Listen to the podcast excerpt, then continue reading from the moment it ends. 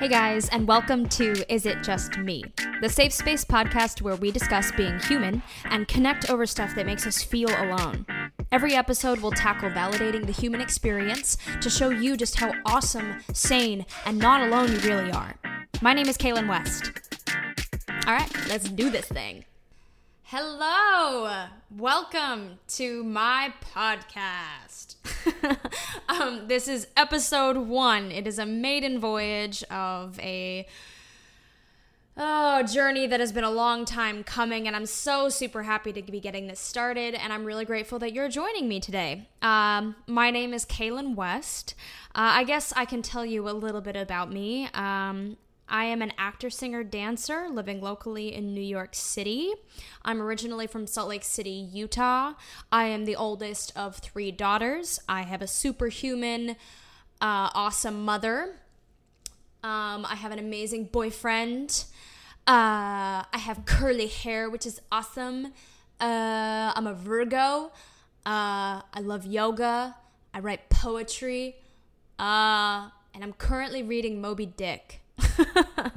So there you go. There's some little tidbits about me. Um, and then tidbits about this podcast. So I've had this brainchild in my head for the better part of maybe three years now. And I call it, Is It Just Me? Because I'm basing this concept on a f- feeling that we're, I can, you know, pretty confidently guess that everyone is familiar with. That feeling of, oh, is it just me? Or is anybody else feeling this weird thing? Or is anybody else thinking this weird thing? And we only think it's weird because we think it's weird, you know?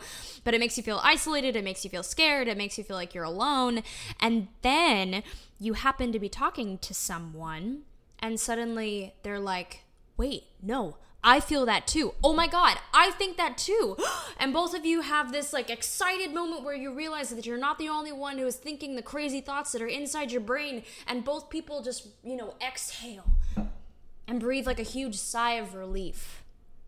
So this show is based on that feeling because I love that feeling. I think it's a good feeling. I think it's a validating feeling. I think it's a liberating feeling. So I aim with this show to create more of that and help you find more of that. And within that feeling, discover some stuff inside yourself. So, there you go. There's the introduction and rough parameters of this show.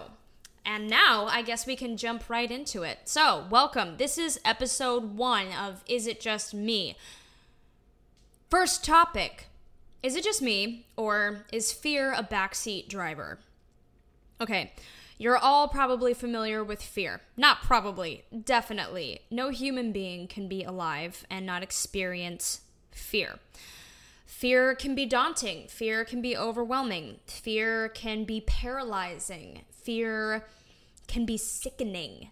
But it doesn't have to be. And over the course of this first episode, I'm going to tell you why, and I hopefully I'm going to give you some tools uh, and show you why. So we're going to go in a series of steps because, like I said, I'm a Virgo, and I like lists, and I like steps and bullet points. My life consists of bullet points, and I'm not ashamed. Okay, so step one in this adventure with your fear is redefining your emotions. Okay, fear is simply an emotion, and emotions are like clouds. They come and they go. Emotions are like the present weather conditions, while your perspective and general headspace are like the general climate of the area. Does that make sense? So emotions, like fear, can feel daunting, overwhelming, uh, when we forget that they're just clouds passing through the sky. They tend to jump in and fill us up, and it can be difficult to zoom out and see anything but that main emotion, but we have to remember that they are temporary and that they pass. You are not your emotions. You just have emotions. So, knowing that, we can begin to redefine our relationship with our emotions. But, of course, only one emotion at a time, por favor, because that would be too much all at once. So, we're starting with fear. We're gonna focus on fear, because I think that tackling and getting to know our fear is a really good starting point for a lot of issues in our lives. And while this podcast is going to deal with a lot of those issues in our lives, I think it's good to begin with fear. So, step two, redefining your fear. Fear is friend, not foe. I was so proud of myself when I came up with that. um, so fear is your friend. It is not your enemy. I once had a life coach uh, tell me, fear is an invitation to grow. And it's stuck with me ever since. It is so completely true because, I mean, think about it. Fear alerts you when an unknown is around, yeah? And the unknown is usually, you know, something that you're not familiar with. Duh, hence the definition of unknown. It's something you're not familiar with. It's something you haven't tried. It's something that is outside your comfort zone. Thus, if you venture into it, you have the potential to grow. Uh, as human beings, the fear of the unknown is, in my opinion, our greatest hurdle. So, once again, it's why we're beginning with it. But fear doesn't always mean, necessarily, that there's danger. Especially when we're talking about, like, fear of relationships, of being vulnerable, of taking risks, uh, of putting yourself out there, of trying something new, et cetera. I am not referring to the fear of engaging in or putting yourself in physical harm's way. That is totally different. If you feel fear because you're standing on a cliff edge, it's probably good to listen to that fear. We are not talking about that kind of fear, okay? I'm just gonna be very clear about that. Okay, but with all other types of fear, it can be super he- helpful to practice checking in with your reality. Taking stock of the facts, not your presumptions or your projections, but the actual facts around you to see if there's any real danger. And if not, then you're probably okay to explore. I mean, most of the time, fear just means that you're bumping up against an unknown, however big or small. I'll give you an example of what I mean from my own life. So when I was first dating my boyfriend, uh, I have had a past of a lot of hurt and some like abandonment stuff. And so there's a lot of things that kind of trigger me or trigger my old baggage and trigger my old hurts. Um, but what I've really been working on, A, with myself, B, with my relationships, is recognizing, okay, is this fear old? Does this come from an old place, or is it relevant to my given, you know, present circumstances? And so at many points throughout our relationship early on, you know, I would get triggered and I would get scared. Uh, scared of our relationship and scared of what was going on. And every time I would have to, I mean, check in with myself to see if it was real or not. Like, I'd go through and ask myself, like, okay, does he treat me wonderfully? Yes. Does he consider me a priority? Yes. Does he follow through? Is he reliable? Yes. Do is he kind? Yes. You know, all those things. Go through the, the checklist, whatever you have designated for yourself, but check in and f- actually look around and go, okay, is there any actual danger? And if there isn't, then that fear is a relatively harmless fear because it's just a fear of an of an unknown. Do you see what I mean? I hope that I'm being clear in that uh, explanation. So, another way to describe fear. I've recently begun playing Breath of the Wild. It is a video game featuring the character Link, whom many of you might know. My boyfriend is turning me into a game addict. I don't know who I am anymore. But Link walks around this giant, beautiful world trying to find these magical shrines. And these shrines give him special powers and spirit orbs. They're like little achievement awards for overcoming obstacles. And side note, the level of positive reinforcement that I've been getting from some of these games I've been playing is like super healing. And it's making up for all the positive reinforcement I like didn't get when I was younger. And I think that we should all be receiving awards for our efforts and perseverance as much as these frickin' video game characters are, because that's awesome and that's not fair, and human beings need affirmation all the time. The nerdiest thing I've ever said in my life, and I love it. Oh, my boyfriend would be so proud. Okay, anyway. So in order to find these shrines, he has this device attached to his hip that beeps whenever a shrine is around, okay? Your fear is like that device. It beeps and makes a stink to get your attention when a shrine, aka an opportunity for growth and progress, is nearby. I've never been so proud of an analogy. Okay. Step number three.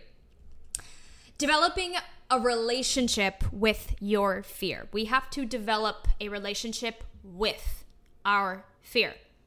Learning to have that relationship with your fear changes absolutely everything. You just have to remember that you're the one who's driving the car. You're the boss. And by engaging with your fear as you would a friend or a partner in crime, if you will, you actually shift the power back into your hands. By engaging with your own fear and listening to it, not running away from it, by listening to it with compassion and patience, you actually calm it down.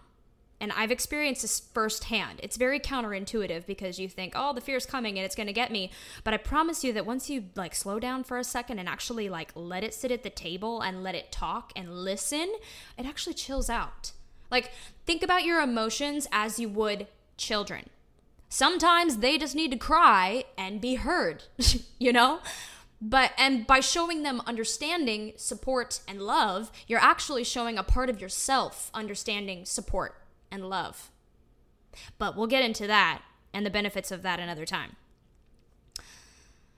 So step four, don't let fear drive the car.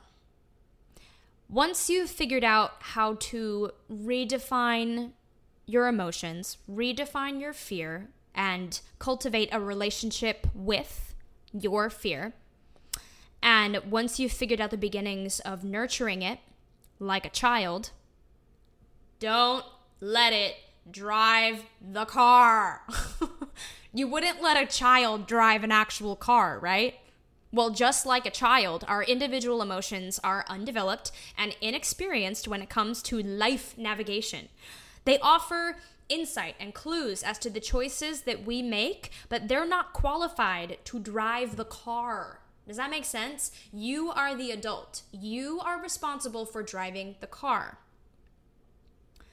One of the most common and pervasive ways in which we typically allow fear to run amok driving our car is, in my opinion, in our thoughts. And where this gets dangerous is, again, in my humble opinion, I believe that our thoughts are our seeds.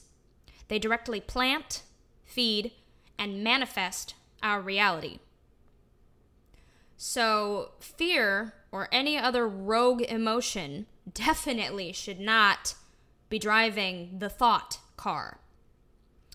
A good example of this, to put it into like day-to-day applicable terms, I want you to think of what if statements. What ifs generally plague and paralyze us, right? I mean, I would pretty confidently guess that the majority of us, you know, wake up or go to bed at night going, what if, what if this, what if that, uh, and it freaks and it freaks you out. Like, those are pretty common. Everybody has those, you know. What if I'm not good enough? What if I fail? What if no one likes me?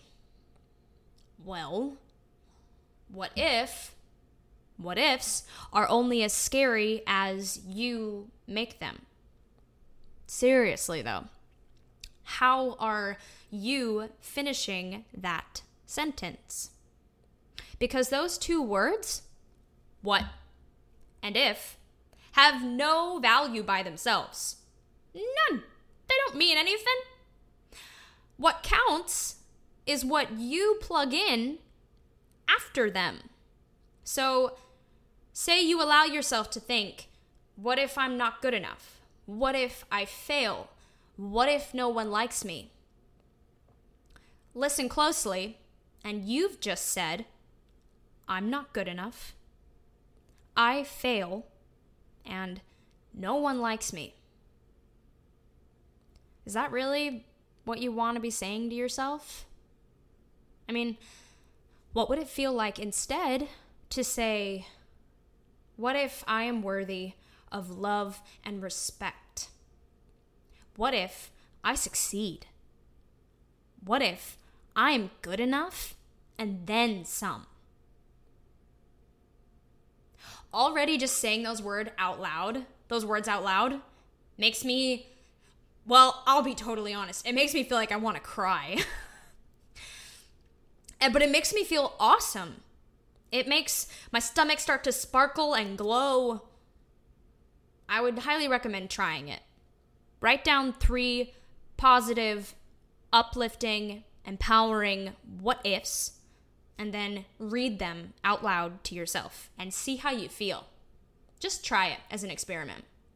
You can write three, as many as you want, doesn't matter. But that simple little phrase can be used for good or evil. It can inspire you or it can cage you. It can brighten your life or it can darken everything. Either way, it will do whatever you use it to do. The phrase itself is meaningless until you finish the sentence. Capiche? Okay, that brings us to step five. Taking responsibility for your garden. Okay, this is all about choices. Trust me, we're going to talk a lot about choices on this podcast. How we think, what we feel, what we do. It is all our responsibility. Think about your mind like your own personal garden, okay? Whatever you plant and feed in your garden will grow. Positive or negative, flower or weed, whatever you decide to plant, feed, and manifest there will grow, I promise you. So if there's a stunning patch of flowers in there, all full of color and joy and sunshine and hummingbirds, you did that. And if there's a path of footprints, crushing petals and leaves down into the dirt, you did that.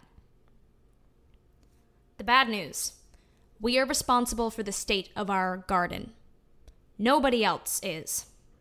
So if you've ever felt driven to point a finger and blame someone else for your internal world, I'm sorry to tell you that your finger has nowhere else to land but on your own self. The good news. We are responsible for the state of our own garden. We have the power to create and to change whatever we freaking please. Nobody else has that power or that right. And if they try, you can just laugh in their face. Do you want to know what's the even better news? It doesn't matter what kind of gardener you've been up until this point. What's past is past. It's done. It's over. You can't touch it or do anything about it, but we each have an opportunity to make a new and different choice in each new present moment. We are not doomed to our past mistakes. You are not doomed to repeat your past. I promise you. The questions will always simply be, will you assume the responsibility for your own car, your own what-ifs, and your own garden? Will you choose thoughts that build your garden or destroy it? And will you or your fear be driving the car? Okay.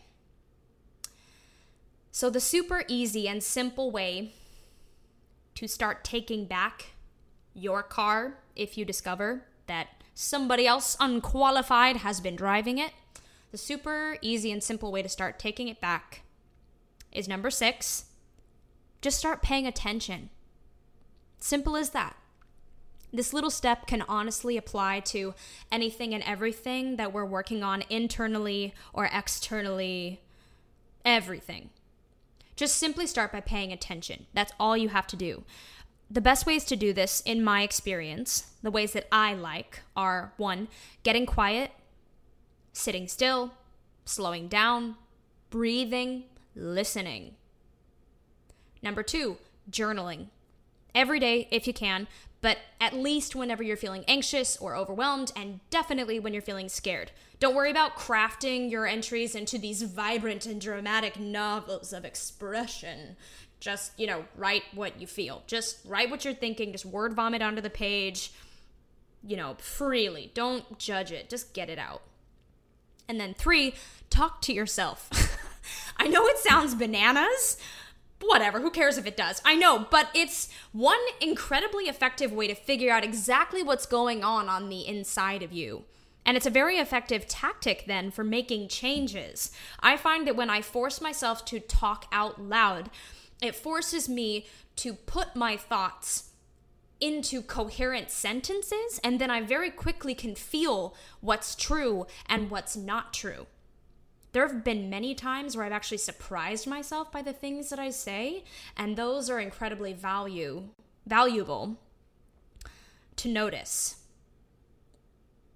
It's all about noticing. All you have to do at first is notice. In terms of fear, notice when it starts trying to get your attention. Notice how you react to it and how you treat your fear. That's a big one. Notice, really try and pay attention to how you treat your fear, how you treat your emotions when they come up. That's a that's a big thing. Again, to be talked about more. But notice what words you're using to complete those what if sentences, yeah? And then notice if you're able to pause and make a different choice. And that's kind of cool when you start practicing that. Okay, so to begin wrapping all of this up, I just want to emphasize there is no success, there is no failure, there is only curiosity and fascination. Okay? Curiosity and fascination. I learned this concept from two dear friends of mine, Mark and Jamie. What up, guys? um, they, aside from being incredibly talented in a myriad of ways, uh, they together run a community building group centered around the basics of partner dancing uh, called Partner Up. I participated in it for the first time last year with little but nerves and excitement in my gut. I was really scared to uh, get involved with this group. Uh, only I discovered that it was exactly what I needed. Uh, the prospect of showing up gave me great fear, but I followed through and it catalyzed a change in me that I honestly was not anticipating. Didn't know I needed it. Didn't know I was going to get it. So grateful that I did it. The very first day of the course, they taught us to replace all of our sorries with fascinating. And I think this concept is so beautiful. So instead of beating ourselves up or apologizing when we made a mistake, which is inevitable, we simply replaced that reaction with fascinating. What just happened there? What can I learn? How can I grow? It's so simple, but it freaking shook my world. Mistakes are inevitable. Mistakes are how we learn. Mistakes are achievements to be proud of and get little video game world awards over. My boyfriend would be so proud. Because they prove irrevocably that at least we were in the ring fighting for something, daring greatly, thank you, Brené Brown, trying something new, taking a risk, acting out of courage, not out of fearlessness, because courage does not exist without fear, but in spite of our fear. Fear will always be present. So when you feel the fear of doing something new or unknown start to cloud the air around you, instead of buckling and shying away from it, I challenge you to lean in. Try to hold your fear's hand and together lean in to discover the depth, the ache, and the joy of experiencing something that transforms you. None of life will be without pain. Trust me. But the knowing of that pain can only deepen our knowing of happiness. Trust me. Operating from a place of sheer curiosity will set you free. Okay, well, I think that is more than enough to chew on for our first episode. I don't know about you, but I'm pretty proud of us. One down, many more to come. As always, take what resonates, leave the rest, and remember that it's a marathon, not a sprint. Thank you so, so, so, so, so much for joining me. Share, like, subscribe if you feel so motivated, and I will see you next time. Mwah! Bye-bye.